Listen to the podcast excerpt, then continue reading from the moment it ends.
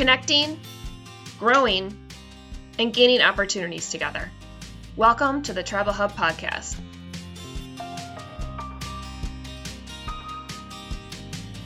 Hi, everyone, and welcome to the Tribal Hub Podcast. I'm Michelle Bouchour, your host for today's show. I hope this podcast finds you and your family well and safe during this unprecedented health crisis we are all experiencing. Sharing information on resources and programs that are showing meaningful benefit to tribes and tribal casinos are one way that we here at Tribal Hub are striving to be a positive force and resource to the entire tribal community right now. If you or your tribe is looking for a service or program that may be useful as we work through this time of shutdowns and uncertainty, please reach out. Visit us on our website, our social pages, or even reach out to me. We have been sharing as much as we can and are here to help you get through this time. Until then, we hope that listening to our podcast will bring some sense of normalcy to your routine. In this episode, we're going to cover the digital divide that we see in Indian country. Broadband is now almost a necessity for daily living. It's also an integral part of a community's development. We see this more right now than we ever have. To be connected, to have access to telemedicine, experts, weather announcements, and so much more is essential. Some days I wonder how we even survived before we were connected to everything. In January 2019, data from a five year American Community Survey on household internet access was released. These new figures show that broadband access rates on American Indian reservations differ significantly compared to the general American population and are, on average, low compared to national norms. Their study showed that less than 55% of homes on reservations have broadband access, compared to the national average of 78%. Broadband access also varies geographically, with lower rates in the more rural areas and on smaller reservations. Studies are continually showing that Native tribes are the least connected, underconnected, and underserved group of people in the United States. One of the documented major obstacles in accessing broadband on tribal reservations is a lack of infrastructure and the funding to build it.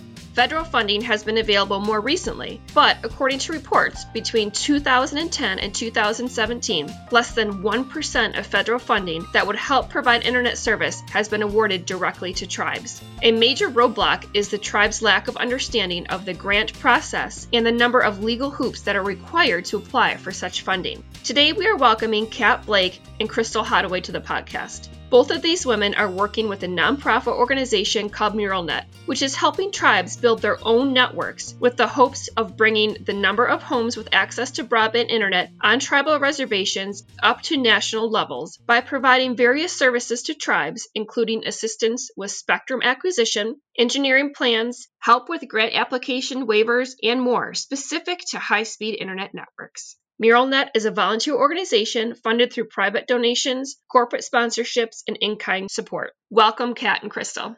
Why don't we go through and just get a bit of background on both of you, along with your role with MuralNet? I'm Kat Blake. I have been working on community broadband issues for about three years now, and most of my work has been in providing resources for local broadband projects and in advocating for policies at all levels of government that do support that connectivity work being done at the local level. I jumped in with the MuralNet team recently to work on a specific project that's had two phases. The first has been in joining Crystal in working with the tribe to apply for federal grant funding to expand the tribe's broadband network. And the second piece of that project has been to document the application process of applying for that funding through a blog and other materials in order to tell the story of what it's like to be a tribal entity applying for federal funding and also to come up with some ideas of how we can make this system work better. What is your background? Now, I think I read somewhere that you have a background in journalism. Is that right? Not journalism specifically. I have had a couple of public relations internships, but my background is actually in working with municipalities across the US on local broadband projects specifically. I have spent the past three years working with cities, towns, and counties on local broadband access and adoption initiatives. Okay. And Crystal, how about you? Well, thanks for having me on. Um, I'm Crystal Hottowe, and I'm a CAW tribal member. I've been working for my tribe as the grants writer for, gosh, um, a cumulative 11 years now. Uh, so the story of my journey begins with, as you might have guessed, a community need and a grant that could fulfill said need. I began to work in 2013 on a USDA Community Connect grant, and my team realized we were in way over our heads. There was just no way we would be able to get this grant complete. There were too many parts. We weren't prepared. We need to do some foundation work. But the momentum that had picked up while we were writing the grant, it turned into a movement. And so the tribal council issued a directive to us that this work was to continue, and they created a tech team, which was done in partnership with the local school district. We had members from various departments finance, IT, economic development, policy, and funding. And so we ended up building our network uh, for government and educational access in 2014. The work is not done, not by not by a long shot. There's a lot still to do, but there's also been other areas that the tech team has addressed in order to move towards our goal and objective of internet accessibility for all on our reservation. So, as a result of that work, I've been appointed to a handful of policy action groups on national, state, and regional levels. I currently hold a co chair position the Affiliated Tribes of Northwest Indians on the Telecommunications and Technology Committee. I'm the tribal representative to the Washington State Interoperability Executive Committee. I'm a member of the FCC's Native Nations Communications Task Force. This is my second term on that board. And I'm also the Affiliated Tribes Northwest Indians representative for the FirstNet's Tribal Working Group. So all these committees and boards are the results of prior work done in regards to communication policy and how it is applied to Indian country. There were a lot of trailblazers that had done work before I came along, and so I'm just here to continue the legacy of their work. My role with MuralNet started as uh, developing an app for tribes to use as a tool for grant applications. It since has turned into grant analysis and recommendations based on the application experience. And the best way to experience something is to go through it yourself. Uh, so Kat and I have been working together on the second round of the pilot project of Reconnect, a grant that's through the USDA Rural Utility Service. That's just so wonderful, especially, you know, I was thinking before our call just about the time that we're in right now. And can you imagine being somewhere within your community and not being able to have access to information. And a lot of the tribes right now are in that position because of a lack of availability where their location is. So, thought about that a lot today and even earlier this week with our current situation. It is paramount to be able to get through all of this the accessibility, the infrastructure that is lacking in Indian country, definitely. But I mean, in rural America across the nation, how important this infrastructure as well as accessibility is to our society. Mm-hmm. Let's talk about the goals and the purpose of MuralNet. Like, how long has the group been around? How did it get started? And what are the main goals of it? I first heard of MuralNet in April of 2019 at a conference in New Mexico.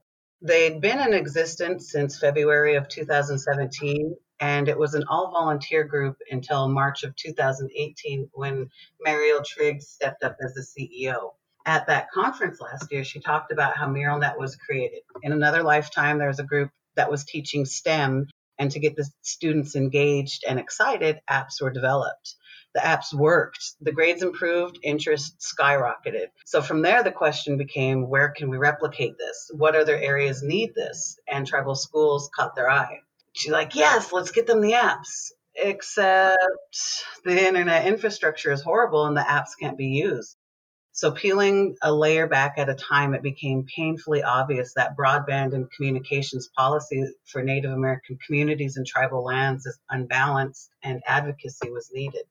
What made me sit up and take notice of the work that MuralNet has done is that it's not just about policy advocacy, it's about empowerment of tribes to not only obtain spectrum, but to build and maintain their own networks as a tribal and a sovereign entity.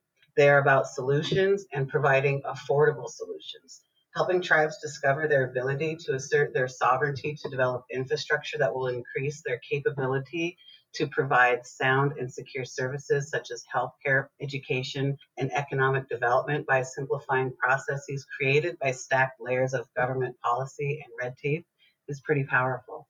And to do it in a nonprofit structure, that's a cause I can believe in. Now, one of your biggest pushes right now is to bring awareness to a rural tribal window that has a unique application process and opportunity right now. Can you talk a little bit about that?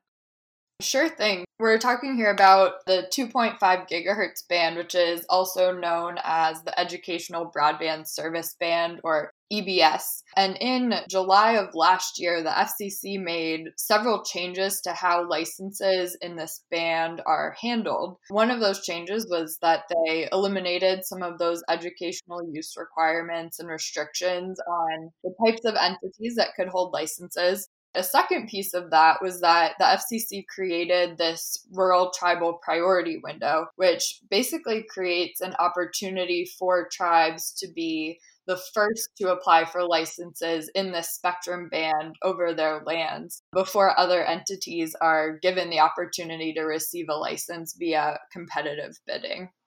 How are you getting the word out there that you can help with them? And what have you been doing so far? Have you worked with any tribes yet? What kind of response have you been seeing? MuralNet so far has helped build seven fully deployed networks, but there are many others that are waiting in the wings that are ready to build out once they have Spectrum access. So MuralNet has been doing a lot of work to spread the word about this opportunity for tribes to gain access to Spectrum and have that opportunity to build out their own networks. And part of the way they do that is also through a vast network of partners as well. And the spectrum was already well understood to be a tremendous resource for building networks, and the tribal priority window had been loudly advocated as a mechanism for tribes to gain access to this highly competitive spectrum real estate. Can you explain maybe a little bit about the window? So, if we had a tribe who was read about this and they thought, gosh, that would totally benefit our tribe, what process should they follow? What is the first thing they should do to even see if they might even be eligible to apply for this? I would say the first step would be to check eligibility. There is information about that on the FCC's website under a specific page about the 2.5 gigahertz rural tribal priority window. And there are a few different components to eligibility.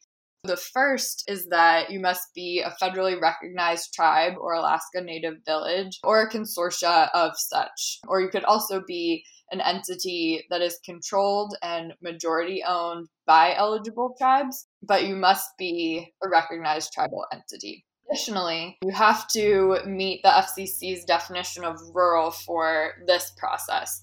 And for the purposes of this window, rural is defined as being an area that doesn't include an urbanized area with a population of more than 50,000.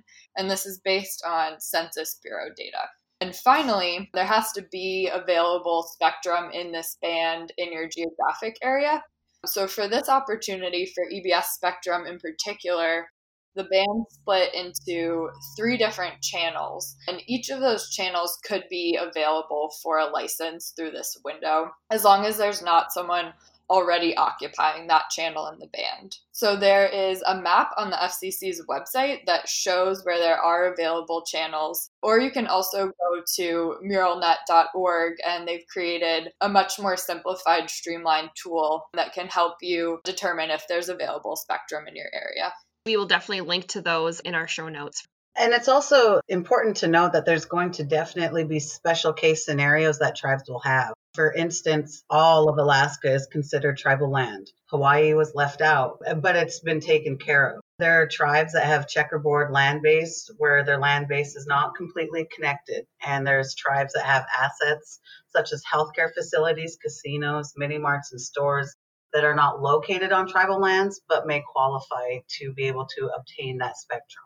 And now on the MuralNet website, when I was looking at it, there's actually a pretty simple form that you could go in and fill out, and that would be able to tell tribe or at least give them a heads up of yes, you could possibly be eligible, contact us or not. Is that correct? Yes. So MuralNet does provide a couple different resources for interested tribes to help determine eligibility and also to help apply for the process as well. So part of what MuralNet has done is actually taken the FCC's application process and boiled that down and turned it into actually a Google form. So tribes can fill out their information on the MuralNet site and MuralNet volunteers can help actually submit the application through the FCC on the tribe's behalf. If a tribe applied for this opportunity, they received a license for a channel, what exactly would that mean and what would the tribe receive? Or does it vary? That's a great question. So, if a tribe does apply and receives a license, you have access to use that spectrum in the service area that you've defined in the application. And there are a couple of build out requirements that come with that. So you're required to serve a certain amount of the population in your service area. But these are, are relatively accessible build out requirements, and most tribes should be able to meet those without too much difficulty. MuralNet's networks have actually been able to meet the build out requirement for less than $20,000 of equipment costs. The other thing, too, that's important to know is that there's also going to be an investment that tribes are going to be required to do. However, that investment is paid, whether it's through a grant, whether it's through tribal hard dollars, whether it's through gaming funds or oil funds or forestry funds, the tribe is going to have to be responsible to put in their own investment on this project. Funds that are going to be received from the FCC, what you receive from the FCC is the spectrum license. But that alone is valuable because in past auctions, those have gone for millions, billions of dollars. So this is a really unique opportunity that is quite frankly unprecedented. Do you know how many tribes have applied or are looking into this right now? Do you have any idea? So the window opened on February 3rd and it is scheduled to close on August 3rd. So there's a six month window where tribes can put in their application or tribal schools can put in their application. I believe three weeks ago we were tracking it, and at that time, I believe that there were two that had applied the day that it opened. However, we won't know exactly how many will have applied until August 3rd. What have you guys been doing to try and help tribes to get this information? Have you been trying to push this out to let people know that MuralNet is there to help? If a tribe wants to look into this, wants the services, but doesn't know what to do, how have you been promoting that? And what has the response been? There have been personnel that have had a presence at the different and various tribal conferences. From there, the networks have started to mm-hmm. grow word has started to get out. And so what's been happening nationwide is that MuralNet has been doing state outreach events. And each state is different. It really depends on how the politics of the state are set up, whether state partners are brought in or not, whether there's other different federal partners that are able to come in. But really, the focus of those outreach events have been tribal participation and showing them this is talking about what's 2.5, what does it mean, what can you do with it okay, now that you know what you can do with it, here's what other tribes have done, and showing case studies of how tribes have deployed their own 2.5 networks. And then, okay, so now you have that part. What are some legal ramifications you might end up having to come into? And talking about how you're able to address those legal questions. And then, okay, now that we have that, since there's build out requirements and you need to reach a threshold um, by year three and by year five, how are you going to build that? How are you going to deploy that? What engineering do you need that can go along with that? And then how are you going to pay for it all? Because if I were a tribal leader and I had a staff member approach me and say, This is the network that we're thinking of building, this is how we're going to build it, I'd be like, Okay, well, how are we going to pay for it? There's a full set of questions, and it almost becomes a business case on how you would want to present it to your leadership in order to make those decisions and ensure that those decisions are informed based you know, it's one thing to just get the license, but then to go back and actually have a plan together of how you're going to actually put everything in place is a whole other gamut. Exactly, exactly. Now, does the Reconnect funds, would that help at all? Is that a grant where tribes could maybe get funding to help with the infrastructure that they might need if they get a license? Yes. The Reconnect program is a grant and loan or grant loan combination award out of the Department of Agriculture's Rural Utility Service. It makes those awards to eligible entities, which include tribes, in order to build broadband infrastructure. So that certainly could be a source of funds to help fund the build out of some of these networks. But it's not exactly an easy process, which is the other work that, that Crystal and I have been doing. If a tribe wanted to look into the Reconnect Funds grant, how would they do that? There is information about the Reconnect program on the USDA's website. It's one of several different broadband infrastructure funding programs that a tribe could consider. And it's important to kind of look at these different programs and how they might best fit your community. There are several programs through both USDA and the FCC that are intended to fund broadband networks.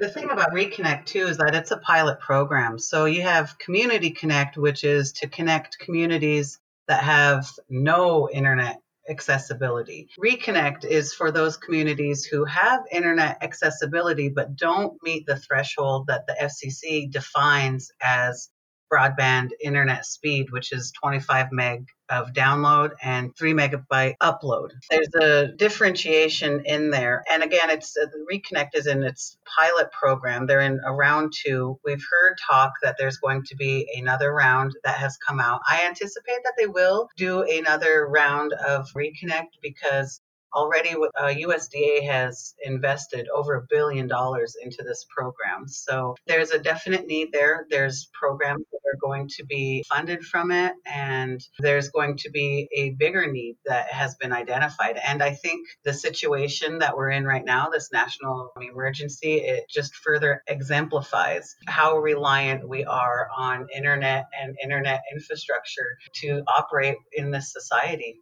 Yeah, it's become a necessity no matter where you are in the world, really, to be connected, to have educational services, to check on your elders, telemedicine. You have to have it.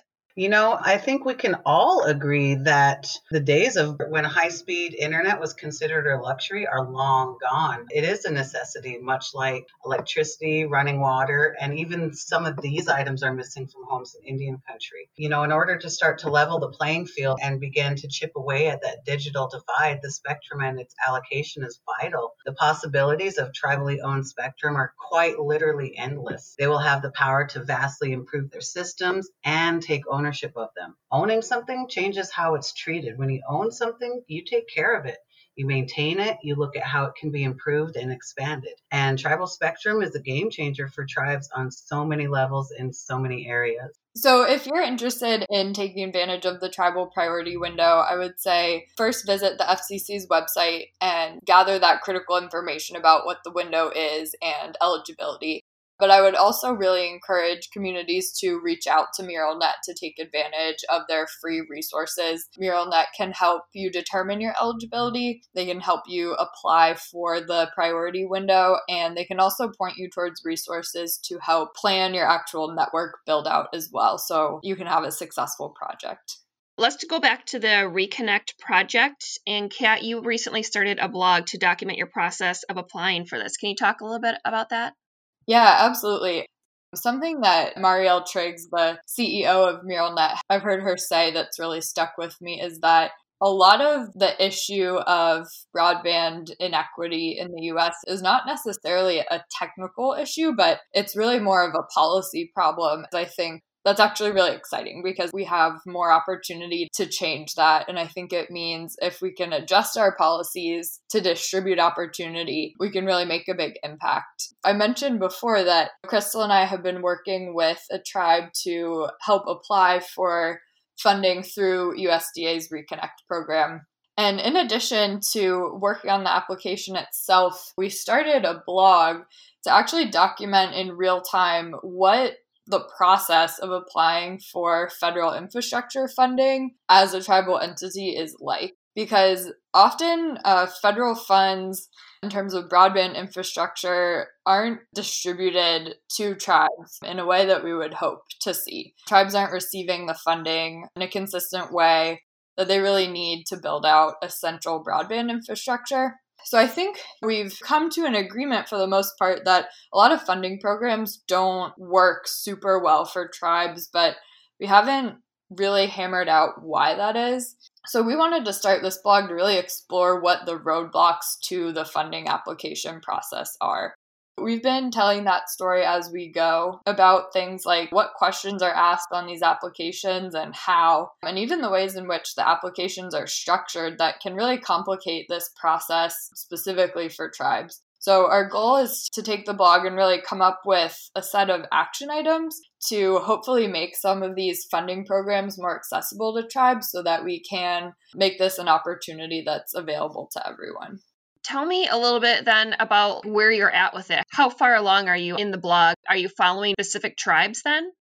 Yeah, absolutely. How this has been working is that Crystal and I are two women of a three woman team that are all working together on a specific Reconnect application for a tribe. So we're all really in the weeds of the application process itself because we're going through it right now as applicants. And then the blog is serving the purpose to just talk about what that experience has been like as we've spent the past, you know, six weeks working on a Reconnect application just talking really openly about what the barriers have been, what the stumbling blocks have been that has made this process particularly complicated for a tribal entity to apply for funding. Hopefully, we can break down some of those barriers and make sure that these funding programs are more accessible to tribes in the future. That's so great because just so many times tribes, like even with my work when I used to work for a tribe, we depended on grant funds so much. And a lot of times you don't have the money if you're working within a small tribe to have, you know, a grant writer or somebody who's knowledgeable about applying for grants. And it's such a cumbersome process. So to have something like that in place to help and document the troubles, the stumbling blocks, it'll be interesting to, to see and to follow that for sure. I totally agree. I think the reality is that many of these funding application processes are extremely cumbersome and they take a lot of time and a lot of resources. So, oftentimes, it is the communities that are most in need of some support that are really the least able to pull together the resources to apply for you know something that, that really is an, an incredibly in-depth process i mean we've put hundreds of hours into this application and that's not always possible for every community and often is especially not possible for the communities that could really benefit from the grant I appreciate your time so much. Thank you. Thank you. And I cannot wait to share this information with everybody. Thank you so much for reaching out and for letting us use your platform to talk about some of this stuff. You can learn more about MuralNet at their website, muralnet.org. If you have a topic for our show or would have a story to share, please contact me at michelleb at tribalhub.com. Don't forget to subscribe to our show wherever you listen to podcasts to never miss an episode. Connect with us here by searching Tribal Hub on Facebook, LinkedIn, Twitter, or visit our webpage at tribalhub.com. We'll see you guys soon.